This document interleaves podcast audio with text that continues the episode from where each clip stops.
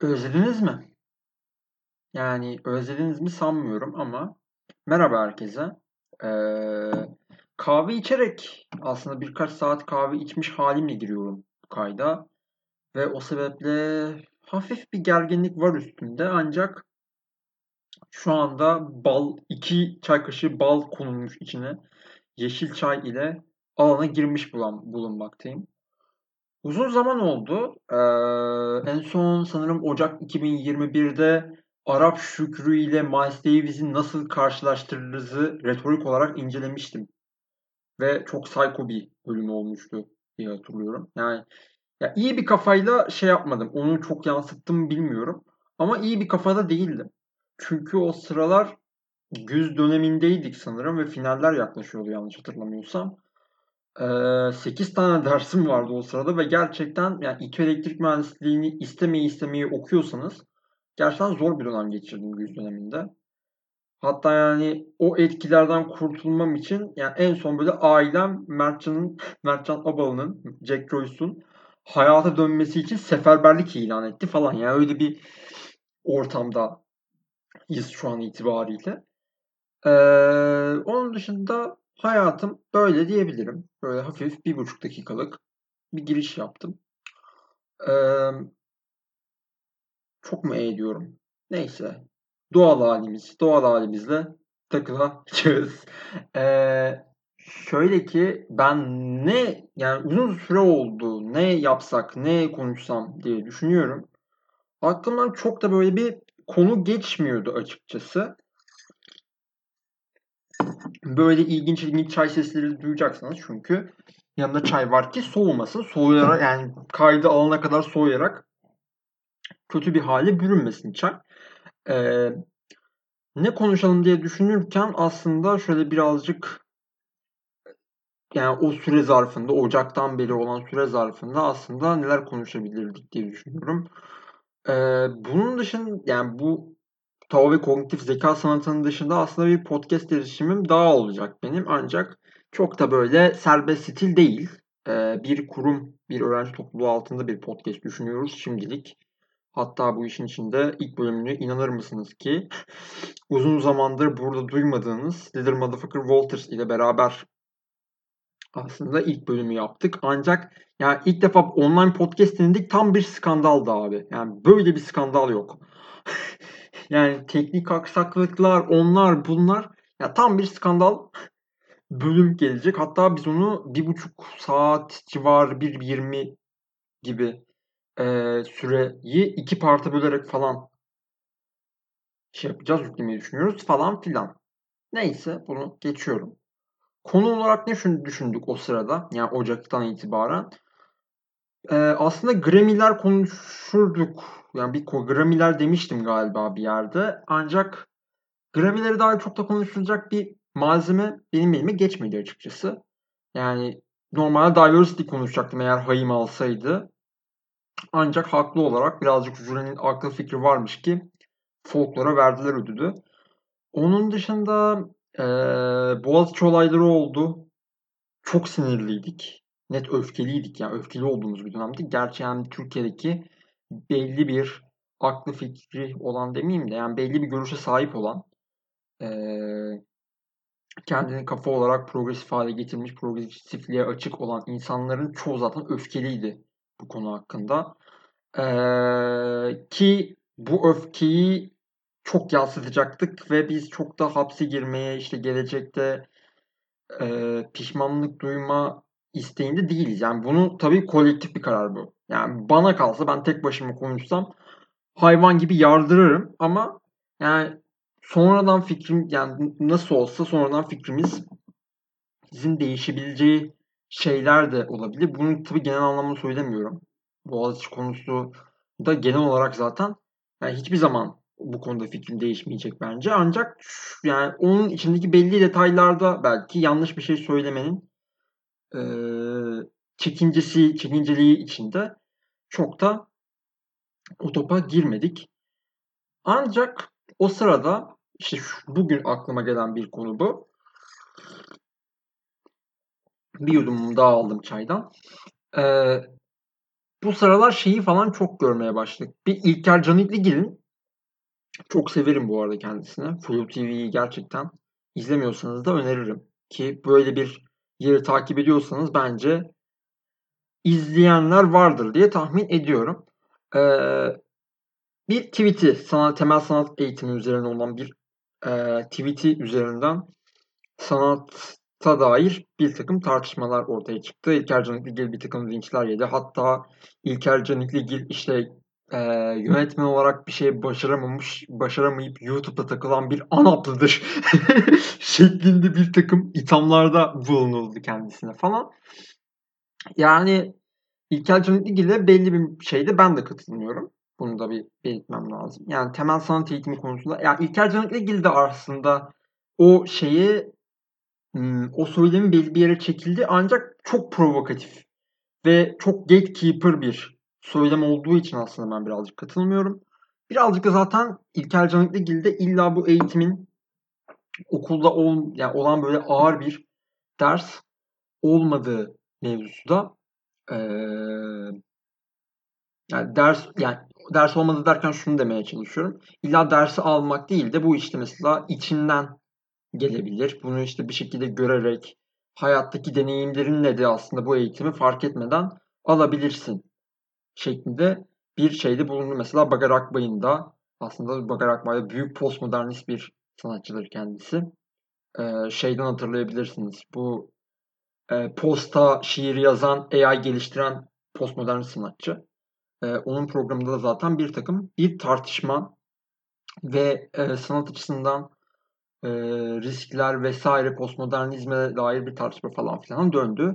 E, eğer bu tartışmaya dair bir şey düşünüyorsanız yani bir e, meraklıysanız biraz daha derine inmek isterseniz de Bagar Akbay'ın e, temel sanat eğitimi üzerine olan videosunu da önerebilirim ki birazcık sanırım buradaki konuşmamda referans olacak gibi. Ee, onun dışında işte son zamanlarda ben böyle bir gün önce gördüm erkekler nasıl giyinsin böyle giyinsin şeklinde bir şey hortlamaya çalıştı. Çalıştıran bir tweet gördüm. Tabii hortlamadı bir akım olarak ama bu sıralar yine yangınlar yine ben dönüyor sosyal medyada. O birazcık akım gibi. Birazcık işte Mansur Yavaş'ın Twitch açması falan birazcık sosyal medyada ana akımda çok gündem olarak konuşulan mevzular. Ancak ee, bir erkekler nasıl giyinsin böyle giyinsin muhabbeti döndü falan derken ben dedim ki e, bu ikinci bölümde veya üçüncü bölümde olması lazım. Birazcık hafif konuştuğumuz ama tam da böyle açmadığımız bir tasarım mevzusunu konuşmak istiyorum ben. Ee, inanılmaz iyi bir tasarımcı değilim veyahut bunun çok temel bir bilimini ben anlamıyorum. Ancak hayatımda deneyimleyebildiğim kadarıyla e, hayata dair olan düşüncelerim kadarıyla aslında size birazcık bu konuda konuşmak istiyorum. E, tasarımı aslında ne olarak nedir yani bir tasarım? E, bunun sanattaki yeri nedirden birazcık başlamam lazım. Şimdi abi tasarım dediğiniz şey aslında e, sanatsallık veyahut estetik demek değildir. Tasarım dediğimiz şey abi bir şeyi e, illa bu bir afiş veyahut illüstrasyon tarzında bir şey de olmak zorunda değil. E, genel olarak bir şeyi inşa etme üzerine kurulu olan bir şeydir tasarım dediğimiz şey. Ve bu aslında hayatınızın her yerinde e, kullanabileceğiniz bir şey. Burada e, tasarımın belli kriterleri elbette ki olacaktır. Ancak e, burada birazcık şuradan hafiften nereden girebilirim, neye bağlayabilirim, ne konuşabilirim çok doğaçlama olacağı için şu anda bir düşünüyorum buradan nereye geçeyim diye. Yani şunu bir konuşmak lazım. Yani tasarım demek e, art demek midir? Yani her tasarımcı yapan kendini Van Gogh zannetmesi ne kadar doğrudur? Buna gelmek lazım. Yani tasarımda elbette sanatsal kaygı güdülür. Ancak bizim tasarımdan anladığımız şey e, tasarımın estetik olması üzerine kurulu olan bir şey ve ben buna katılmıyorum. Ki çoğu tasarımcı da buna katılmaz. Çünkü e, şöyle düşünelim. Bir tane afiş üzerinden düşünelim. Mesela bir etkinliğin afişini tasarlayacaksınız. Ne tasarlayacaksınız? İşte zaten an itibariyle 10 gün geçti üstünden. Kadınlar Günü mevzusundan gidelim.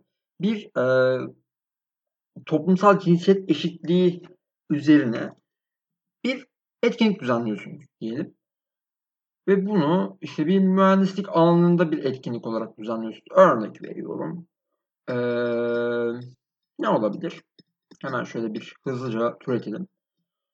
Blockchain endüstrisi. Yani blok zincir endüstrisi çok da fazla endüstrileşmedi gibi aslında. Ancak bir blockchain endüstrisindeki e, kadın e, çalışanların, çalışan demek daha mı doğru?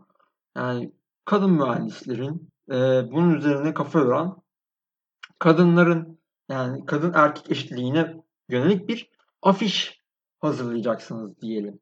Şimdi burada bir afiş tasarlarken şunu düşünüyorsunuz genelde işte önce bir e, öyle bir şey yapmaya kalkıyorsunuz ki öyle bir şov yapmaya kalkıyorsunuz ki batırıyorsunuz abi. E, ve her şey onu koyayım, bunu koyayım, orada bu dursun, burada şu dursun. İşte bir illüstrasyonu shadowlayayım yani gölgeleyeyim, böyle bir gölgesi varmış gibi yapayım.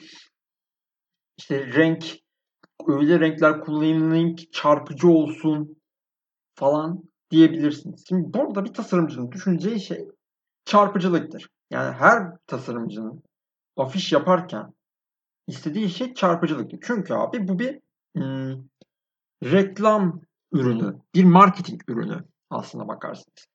Ancak burada asıl şey gözden kaçıyor. Burada işte estiği göz önüne almaya çalışıyor. Ancak nitekim estik de olmuyor bu. Burada eğer mesela öyle bir tasarım yerine dümdüz siyah bir tane şey düşünün. Siyah bir şey üzerine, fon üzerine, arka plan yerine. Dümdüz siyah ama yani. Full böyle çekmişsin siyahı dayamışsınız. Üstüne sadece Woman in Blockchain yazdığınızda ve bunu işte örnek veriyorum çok klasik olan Helvetica ile yazdığınızda aslında dikkat de çekebilir. Bir etki de verebilir. İşte Woman in Blockchain şu tarihte, şu saatte, şurada olacak şeklinde dediğiniz zaman bir takım da işte logolar, işte düzenleyen bilmem ne sponsorlar falan bunları koyduğunuz zaman ve bunlar işte hepsi de beyaz renkte olduğunda siyah beyaz bir şey aslında iyi bir matbaacı bulduğunuzda o matbaacı o siyahı parlak bir şekilde yansıtabildiği sürece o siyahlığı e tamam abi olay bitti yani. Sen bunu gayet de çekici bir afişle aslında yaratabilirsin. Çünkü vereceğin konu belli abi. Women'in blockchain kocaman yazdım böyle kocaman kutularla yazdım mesela. Gayet de minimalisttir aslında. Şimdi burada e, tasarım dediğiniz şey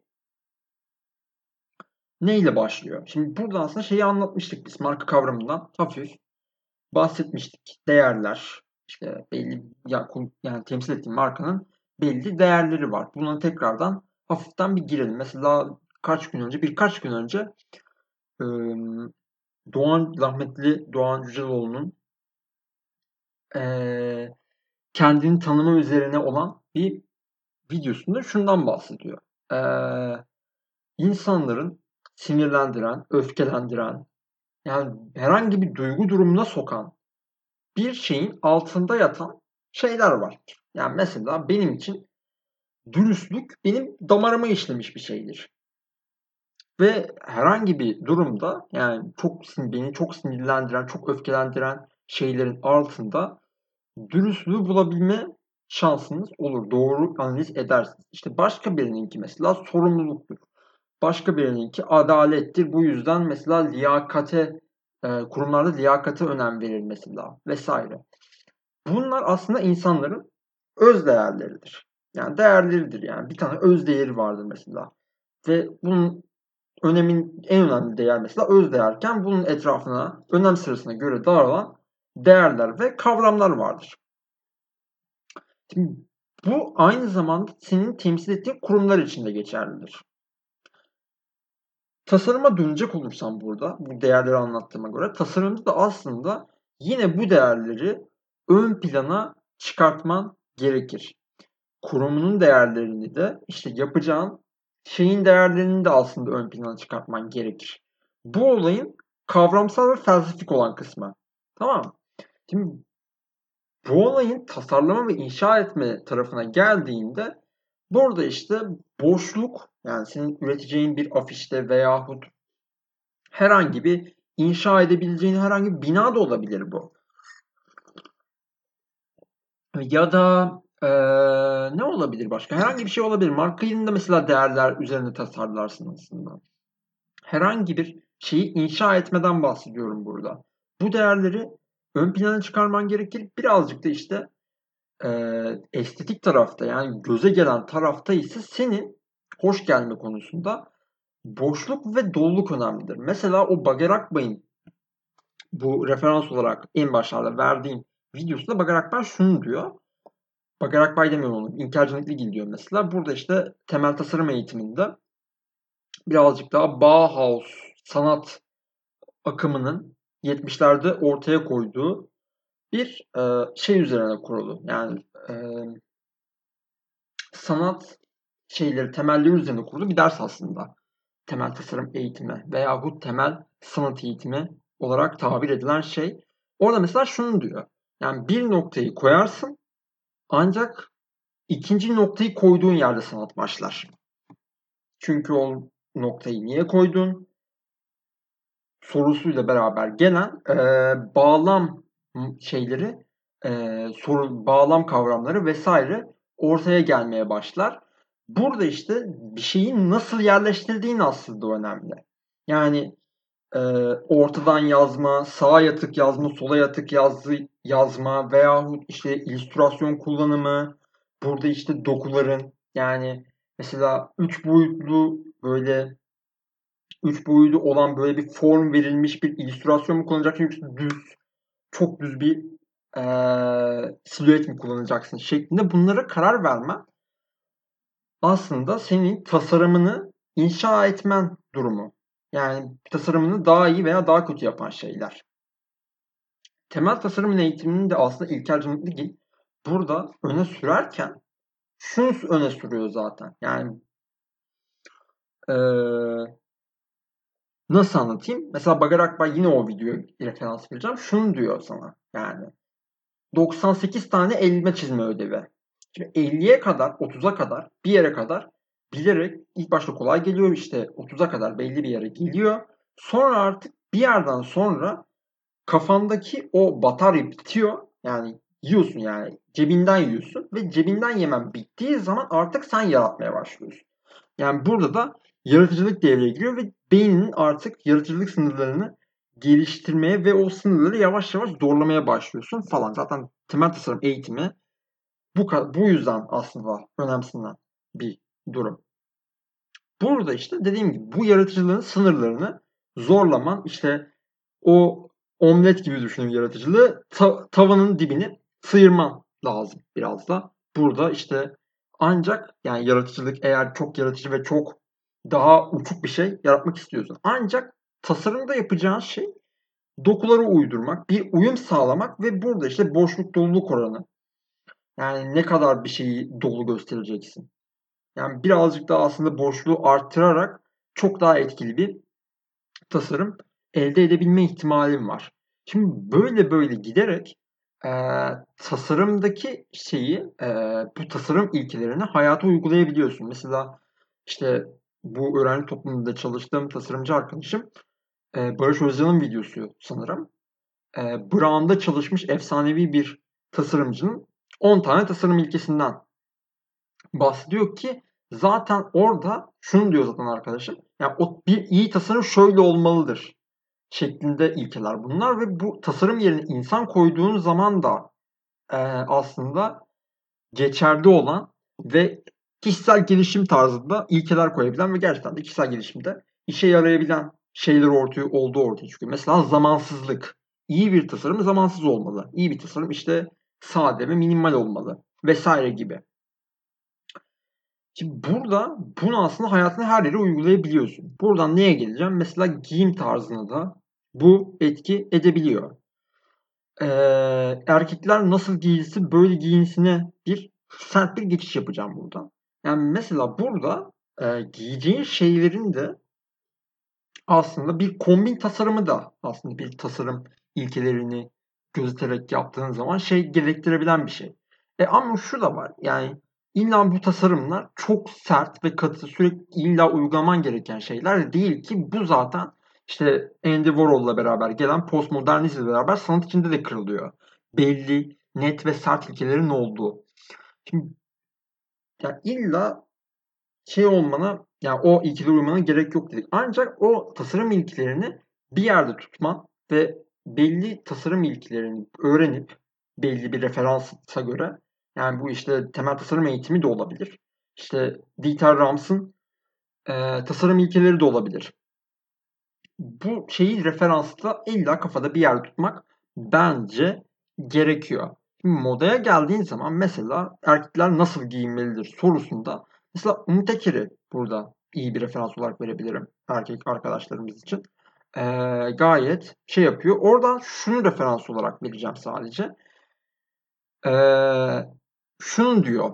Yani bir iki tane göze batan böyle renkli falan desenli mesenli star parça alıp alta full basit basic basic tişört basic pantolon işte bir deri ceket falan renkli değil normal herkesin gördüğü deri ceket deyince akla gelen kot pantolon deyince akla gelen tipte işte e, sneaker ayakkabı dediğinde akla gelen tipte bir şeyler giyerek aslında iyi bir kombini tasarlama ihtimali oluyor. Ancak işte mesela bir iki tane onun star parça olarak tabir ettiği göze batacak. Birazcık böyle göze batacak hafif. Yani biraz daha fark yaratacak. Ee, şeyler giyerek aslında kendi kombinini, günlük kombinini tasarlayabiliyorsun. Ancak buna uymana çok gerek var mı? Yok. İşte yani her tarafına illa star parça olarak koymazsın.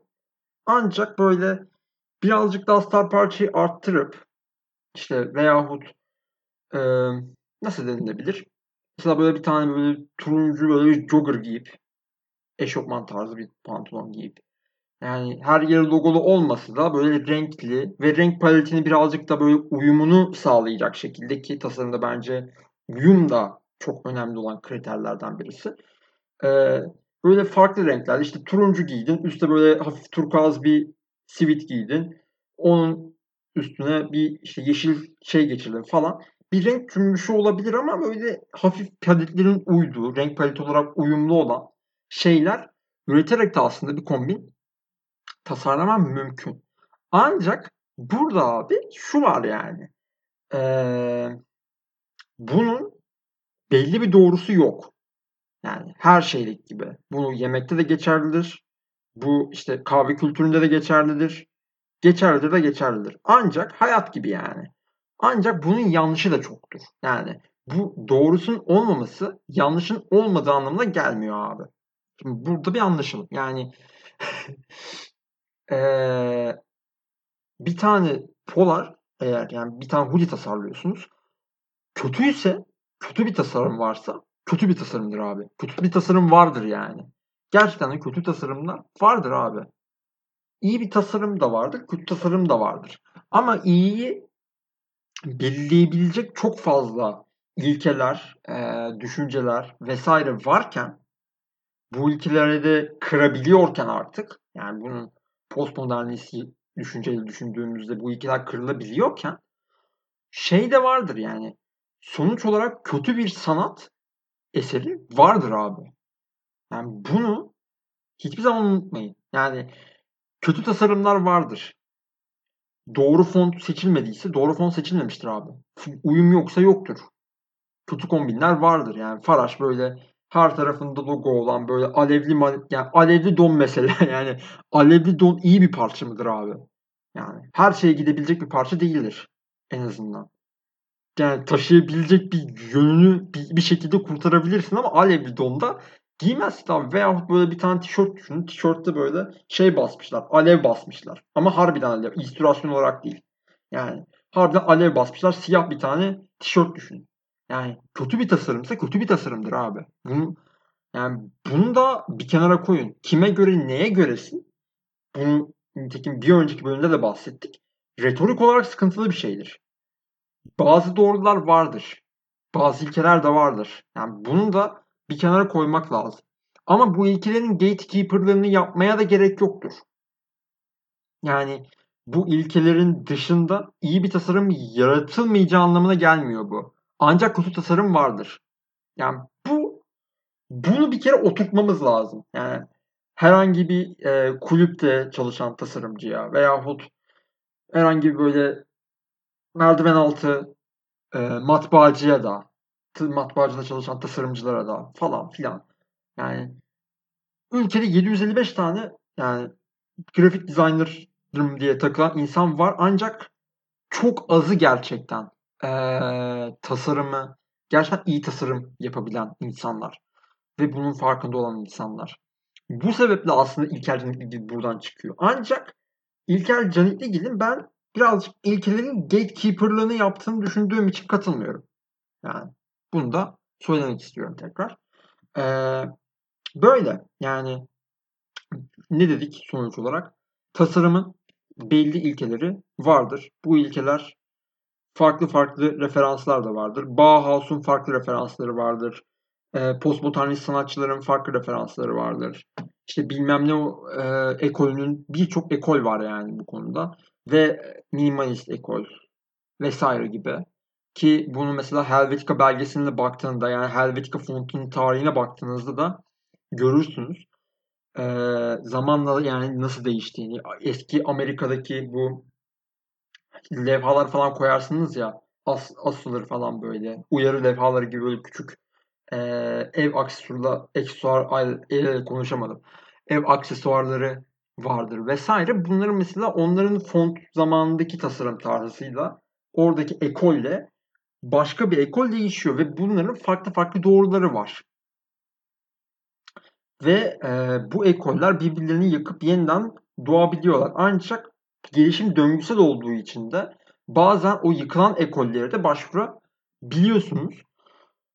Ee, o sebeple ilk olarak yani tasarımın belli ilkeleri vardır. Ancak bu ilkeler bir değişmez değildir. İki bu ilkeler çok sabit ve çimentolarla dikilmiş şeylerde değillerdir. Yani bu ilkelerin dışına çıkma şansım vardır. Onun dışında e, bu ilkeleri yani bu ilkeler içinde e, belli şeye dayalı olan değerler de vardır. Yani bir abi modada takılırken yani kendini yansıtması lazım abi. Yani modada takılacaksın işte bir şey alacaksın. Üstüne bir kombin alacaksın. Kendin olarak takıl abi. Yani kendin olarak takılma ve kendin olarak kendini değerlerini yansıtabilecek kombinler giymelisin. Ha bir de şuna da geleyim. Bunu da atlamayayım.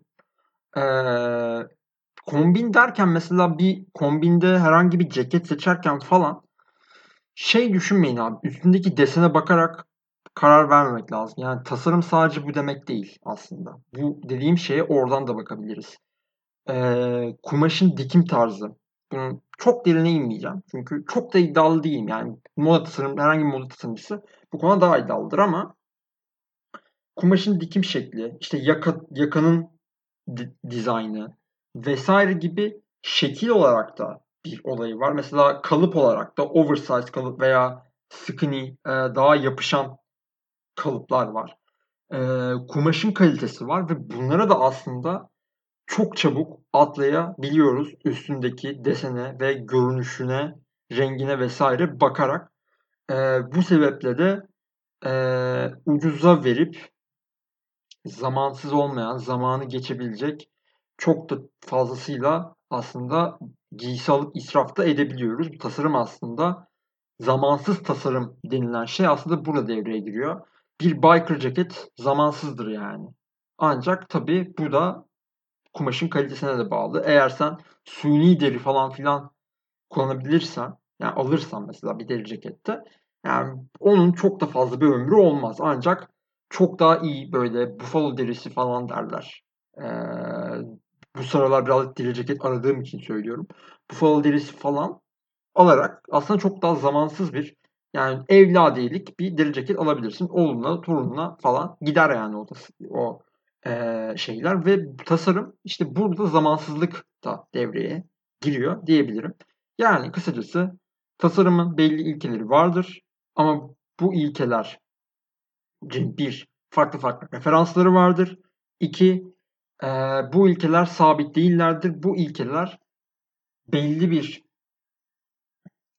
şeyde sınırlarının dışına çıkarak e, şey hmm, farklı iyi e, doğru tasarımlar elde edebilirsin ve insanları aslında provokatif tasarımlar yani reklam amaçlı tasarımlarda insanları ikna etme şansın var. Bu sebeple bu iki söylemek istedim ben. Onun dışında söyleyebileceğim bir şey var mı bilmiyorum. Bundan sonra ne podcast yaparız onu düşünüyorum. Bu sıralar işte yanılmıyorsam Godspeed You Black Emperor'ın yeni albümü geliyormuş. Godspeed at States End isimli. Muhtemelen yani Mart'ta gelmesi kötü oldu. Çünkü bahar ayları birazcık böyle yayların gevşediği, hormonların arttığı, böyle mutluluk hissetmeye başladığınız bir dönemde Godspeed You Black Emperor hafif dinlemek, hafif topuğa sıkmak olacak gibi ama review'unu yapabilir miyim diye düşünüyorum. Bende o göt var mı diye. Muhtemelen yok diye düşünüyorum. o sebeple. Ama Godspeed You Black Emperor dinleyen varsa burada bizim e, Cogniton Instagram hesabımız. Instagram hesabımıza DM'den Godspeed You Black Emperor ya da GYBE şeklinde bir mesaj atabilirler.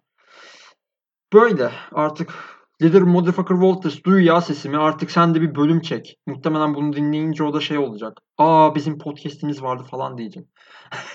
Kendinize iyi bakın. Hoşçakalın.